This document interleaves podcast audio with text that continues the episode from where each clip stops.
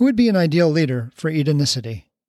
That's the question my wife Becca had when she found out I was doing an episode on governance. Well, I gave her my answer, and she came back with, Wow, I was expecting you to name a famous person, but from the sound of it, you're a lot more focused on everyday leadership by ordinary people. That's right, that's actually the central question that I have for today's episode, which is how can city design empower all people how can its physical structure facilitate harmonious operations and projects, both public and private? And how can it keep all of this fair? The short answer is through an emerging understanding of organizations and governance through ecological metaphors. Cities, designed like modern Edens, for economic and ecological abundance. I'm Kev Polk, your guide to Edenicity. Welcome to episode 18, where I'll discuss the Edenicity of city government. Let's get one thing out of the way right away. The reference design that you can download from the link in the program notes would support a traditional city government with a mayor and city council and so forth. So we're done, right? It's the end of the episode. Well, not quite. You see, times are changing, in politics and governance. There's a huge crisis of trust throughout the world and especially in the United States. We have politics overrun by oligarchs and well funded special interests. We have election tampering, and the rule of law has been weaponized against minorities and have nots. It's a volatile situation. At the same time, when you look at the bigger picture of governance taken as an evolving discipline, it's a time of massive innovation. Companies are ditching many layers of management, planning, budgets, committees, task forces, and they're running circles around companies with much greater structure and centralized authority. If we're going to build new cities, this would be an ideal time to take stock and look at the opportunities we have to make politics and governance more fair and caring more efficient and culturally relevant, more healthy and economically vibrant, responsive to change but not capricious. Now, these are dichotomies. I suspect many or all of them are false dichotomies. And you may recall from episode 5 that the second function of design is to resolve false dichotomies. Now, I've engaged in reading and study of political structure and governance since about 1986, but I'm really more of a fan than a scholar of these topics. Nevertheless, I think we can at least identify some of the major ideas at play here. Let's start big. Governance is how you steer a society, and politics is how people organize to solve problems that concern more than one person. Now, the changes that I'll be talking about today have been happening for quite some time. I first encountered a discussion of this in 1986 and 1987 when I took a couple of political science classes from Manfred Halpern at Princeton University. His courses were titled The Theory of Personal and Political Transformation. It's a very elaborate and I found very useful theory that goes well beyond the political process that most of us are familiar with he had studied the different types of relationships that people could have with each other and with institutions and with ideas. And after many years of study, concluded that there were just eight possible relationships or relationship archetypes. He also sometimes called these polarities. Now, I'm not going to go into all eight of these, but I will mention that when I took an inventory of the different archetypal relationships that I was using or not using, I found that direct bargaining was completely missing from my repertoire. And so when I added that, my world became a lot more whole, and I had a much richer life. Anyway, three of his relationship archetypes define a larger drama in Halpern's theory. These are the three acts of literature. It's also the same process that drives political change, scientific revolutions, and the origin and life and change that you see in the world's religions. All right, here are the acts. Act 1, Emanation, finds us in a world of static and immutable truths. So, this is, for example, religious doctrines or geocentric cosmology or Newtonian physics before Einstein, or the divine right of kings, and after that, the superiority of democracy, which we still assume to this day. So, these are basically things that we do not question in our lives, that we avoid questioning, because they're so infused with our own identity that we don't see where the idea ends and we begin. And of course, this is where most fiction begins as well. So all is right with the world, there's nothing to question. We live in total security with no conflict and certainly no questions, at least no questions allowed. That's Act 1. Now, Act 2 is what Halpern calls incoherence. And in this act, questions arise. Relationships fail. Nothing makes sense, and there's really no justice. And this is the middle part of most fiction. This is when the data stops supporting what has been taken as physical law. People wallow in incoherence, usually for quite some time, before, if they're lucky, going on to Act 3, transformation. And in transformation, we find new inspirations, try them out, and some lead to better relationships. So Copernicus overthrows the geocentric cosmology, Einstein overthrows Newtonian physics, democracy overthrows monarchy. These are big changes. Now, the thing that's really interesting about this drama of transformation is that once you're through Act 3, it's very tempting to then enshrine your newfound relationship and make it permanent, immutable, static. And so there you are back in Act 1. That makes this a cycle. Now, Halpern points out that the thing that's changing in the modern world is that emanation is no longer possible as a way of life.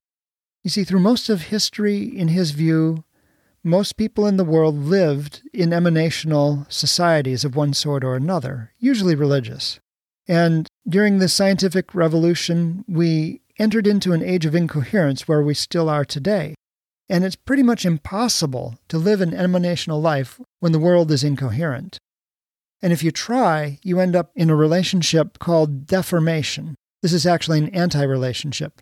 And in Halpern's phrase, this happens when we cling to emanation as incoherence overwhelms us. And this leads towards destruction and death. Now, it's a fairly complex theory, and I put a one page crib sheet up on the Edenicity.com website. There's a link in the program notes. So Halpern sets the stage for understanding some of the really big forces at work in the world today. In the same vein, a much more recent book by Frederic Laloux called Reinventing Organizations was published in 2014 with an illustrated edition in 2016. And this is basically a history of the stages of organizational development and its general trend is toward increased capacity as you go from one stage to the next. But as I was reading about these stages, it seemed to me that under stress, people often regress to earlier stages. See what you think. The first stage he calls impulsive or red, and this started maybe 10,000 years BC.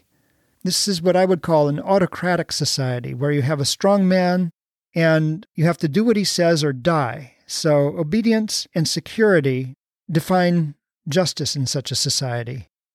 Halpern would have called this relationship subjection. You are subjected to the strong man's authority. Now, the breakthroughs include division of labor and top down authority. This was a big step forward. It allowed societies of a few thousand people to thrive. And today, you can understand the dynamics of this society by looking at a street gang or a wolf pack. It's very much a winner take all type of world. Now, the next stage in Laloux's book is conformist. This started about 4,000 years BC, and it's based on immutable law and order. Does that sound familiar? It should. This is Halpern's Act 1 emanation relationship. This gave rise to hierarchies. Now, the breakthroughs in this case were repeatable processes and stable organization charts. You'll find this structure persists to this day in armies, churches, and many school districts. It's organized a belief that there's really only one right way of doing things, and it leads to, in one way or another, an organization of caste and class structures. in addition to hierarchies. Now, Halpern would say that this way of life is irrevocably dying in the face of modern realities, as we'll get to in a moment. Laloux's next phase of political development is achievement. By the way, he assigns these stages colors. So impulsive was red, achievement is orange. And so an achievement based organization is organized like a machine. And the assumption behind it is that now we can question everything. We are free to question everything. So not only are questions arising and challenging old authorities and hierarchies, but the only way to get by in such a world is by continuing to ask and test new questions. So, this is the paradigm that gave birth to liberty as a political ideal and to liberalism and what we now think of as conservatism today. They're all liberals from this perspective. In an achievement oriented political structure, we're constantly asking, what if? Not surprisingly, this gave rise to the scientific industrial revolution starting in the 1750s and to the rise of democracy and, of course, the rise of corporations. The breakthroughs are innovation, accountability, and meritocracy. But orange organizations have a deep shadow, and that is materialism, which has led to environmental destruction. Now, again, Halpern would have characterized this stage as incoherence. With no justice, nobody owes you anything, you just play the cards you have. Laloux identifies a new stage starting in the 1950s, which he calls pluralistic, and the color there is green. In this case, the organization works like a family. And so we start to pay attention to things like harmony and tolerance. The breakthroughs here are empowerment, value driven culture, and multiple stakeholder focus. This is the structure that you'll find in co ops. And the shadow here is that it invites a consensus process which can be stultifying and paralyzing to an organization. It doesn't scale that well unless you break it up into little clusters. Which actually brings us to the teal innovation, which Laloux calls evolutionary, but I think a better word would be ecology starting in the 2000s, actually a little bit earlier, as we'll get to in a moment. So, in this case, the organization is a living system, that is to say, an ecology. And the breakthroughs here are self management, wholeness, and evolutionary purpose. The reality of an ecologically organized company is that it's dealing with complex systems, whereas a company built on a machine metaphor is dealing with a complicated system if a complicated system is like an airplane, a complex system is like a flock of 100,000 birds that don't collide but change direction instantaneously when a predator comes near. And they do this without any managers or leaders, but instead by following the same simple rules of flight and exercising lots of individual discretion. To give you a sense of how very nimble and powerful these kinds of organizations can be, let me give you an example. This is the Buurtzorg company in Holland, which has grown to a company of about 9,000 home care nurses. Originally, they had managers, and they were always rushing through their jobs because the managers were putting pressure on them to put a certain number of bandages on people and get a certain amount of work done each day. But when this company was founded, the idea was that people would have no managers, and instead that they would have self organizing teams of 10 or 12 nurses. So imagine an organization of 9,000 nurses in small teams of 10 or 12. How would that go, do you think? Well, as it turns out, they use 60% fewer hours than prescribed because they bring their whole selves to work. So, this addresses the breakthrough of bringing wholeness to the workplace. And because their whole selves are there. They see opportunities to advocate for their patients. First of all, they get to know their patients, and they find ways to build autonomy and social capital for their patients. So they might go knock on some doors and make some introductions. They might call their children and uh, get them a little bit more home care. Because they got to know the patients, they were able to do more preventive interventions, and this brought hospital admissions down by 30%. Paradoxically, by eliminating management entirely they were able to drastically improve their performance. How did they do that? Through self management, and wholeness. Now, what about that other breakthrough, evolutionary purpose? Now, you might think that a self organizing company would have a lot more meetings, but actually it has a lot less. There's still a CEO, but his job is mainly to listen to what the organization wants to become. That's what evolutionary purpose means. Someone will come to the CEO with a proposed initiative, and instead of convening a task force and studying it for months and getting reports back and rolling it out slowly, what he'll do is just post the proposal to his blog, which is read by everybody in the company, and collect comments on it, maybe several hundred in some cases. And by the next day, he's usually ready with a go no go decision that people can implement immediately rather than having to wait for months and endure a really long rollout procedure. Can you see how that is so very much more efficient than the uh, top down achievement organizations are capable of? And how it's also more efficient than a consensus driven organization? One of the other jobs of a CEO of a teal or evolutionary organization is to hold space for their identity as an evolving organization so that when they are under stress, they don't regress to less effective models such as hierarchies or huge lists of processes or worse. Now, Laloux introduces just a few of the very many methods and innovations that have arisen in recent decades that employ this teal organizational concept. These include holacracy, agile, scrum, theory U, and the one that I'm familiar with is sociocracy, otherwise known as dynamic governance. Now, the whole point of sociocracy was to overcome the tyranny of the one, that is to say, autocracy, and the tyranny of the many, which is when democracy basically becomes mob rule.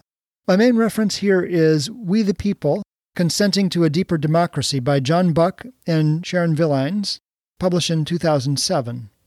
Now, sociocracy is a fairly detailed methodology, but it rests on three governing principles. First, consent governed decisions. So, in other words, decisions are approved by default if there is no argued and paramount objection when a group meets to make a decision. So, this breaks the logjam that is so often present in consensus processes. The second governing principle is the circle, which is basically a self run team or unit, very much like any teal company would have. The third governing principle is double linking between circles. That is to say, the connection between two circles is one operational leader and one or more representatives. Now, the operational leader is appointed from above if there's a higher circle that coordinates several circles below it. And the representatives are appointed from within a given circle. So these people participate fully in the decisions of the next higher circle. Now, this might seem really strange, this double linking structure, but it gets around a really thorny problem that I encountered actually as a public school teacher, which is that a foreman has a conflict of interest. I mean, do they represent management or do they represent labor? And in my case, the union got involved in promotion decisions, and so I was often wondering, well, whose side are you on? In sociocracy, perhaps the most striking feature is that anyone can be promoted to upper leadership in just a couple of meetings. In their book, Buck and Villines describe how a Dutch shipping company faced a complete collapse of their industry and they were looking at layoffs when a machinist proposed to save the company. He was appointed from fabrication circle to the general circle, and from there to the top circle. and They implemented his suggestions, and it saved the company. So, this was a very agile response to a catastrophic situation that the company faced that would have been nearly impossible with any prior organizational structure. I'm not an expert in any of these organizational principles. But let's get out that reference design that I mentioned earlier and take a look at the physical structure of Edenicity and imagine how a self organizing circle structure would work with each of these units. First of all, at the very bottom of the design is the city block. This would have a population of 250 people, and it would include Zone 1 rooftop gardens and Zone 2 block scale gardens, plus the cafe, and perhaps the people involved in maintaining those would be a circle. There might be a physical plant and events circle. Uh, they might also look at recycling and maintenance. Perhaps it would all be one circle, I don't know. But the block would certainly have one and perhaps several circles. The next scale up is the village. There's 24 blocks in a village, so there's 6,000 people in a village. And the village would govern the Zone 3 broadacre crops and food forests, ponds and livestock, also foot and bike paths, power generation and storage and use. And already I start to get a sense of real stability, as this would shelter it from the many changes that are overtaking the energy industry. It might also manage a daycare which has perhaps 200 children in primary school with 400 students. There are nine villages in a town, so a population of 54,000. The town would be responsible for Zone 4 farm forests and recreation areas. It would no doubt have a fire department, probably a police station, small clinics, a farmer's market, small businesses, a loop repair shop, a bike repair shop, a news desk, middle school, high school, trade schools, and small colleges with a few thousand students. The next level up is the city, which operates Zone 5, the wilderness beyond the city, where it would be doing a lot of restoration work.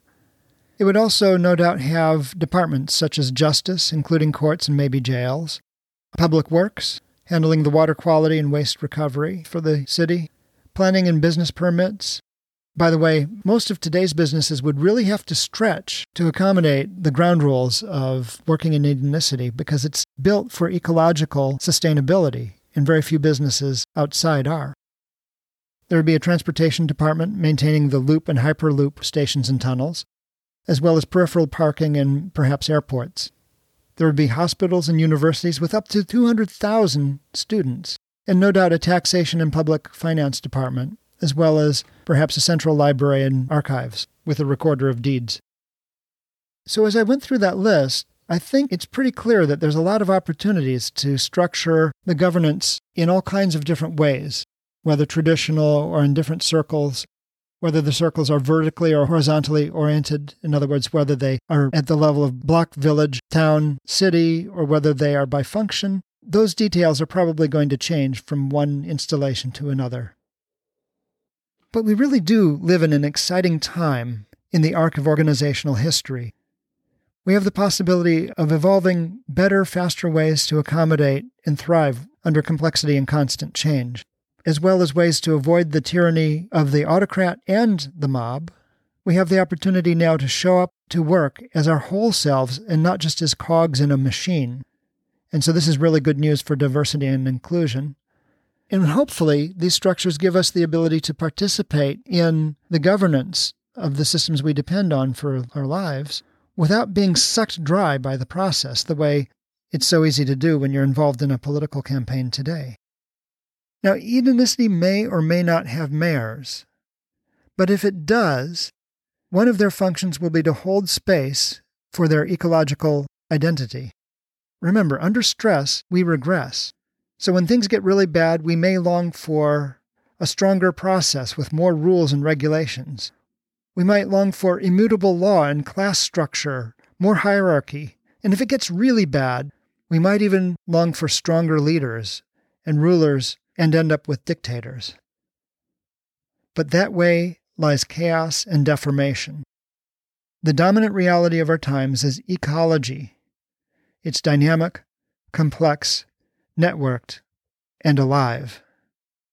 If we want to stop destroying ourselves and our world, we need to design cities capable of steering, that is to say, governing, their way into this reality. If you enjoyed episode 18, please be sure to subscribe so you don't miss a show.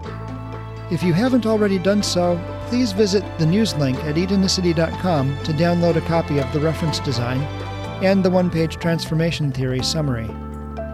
And please join me next time when I'll take you on an end to end tour of permaculture, the key design tool for this series. I'm Kev Polk, and this has been Edenicity.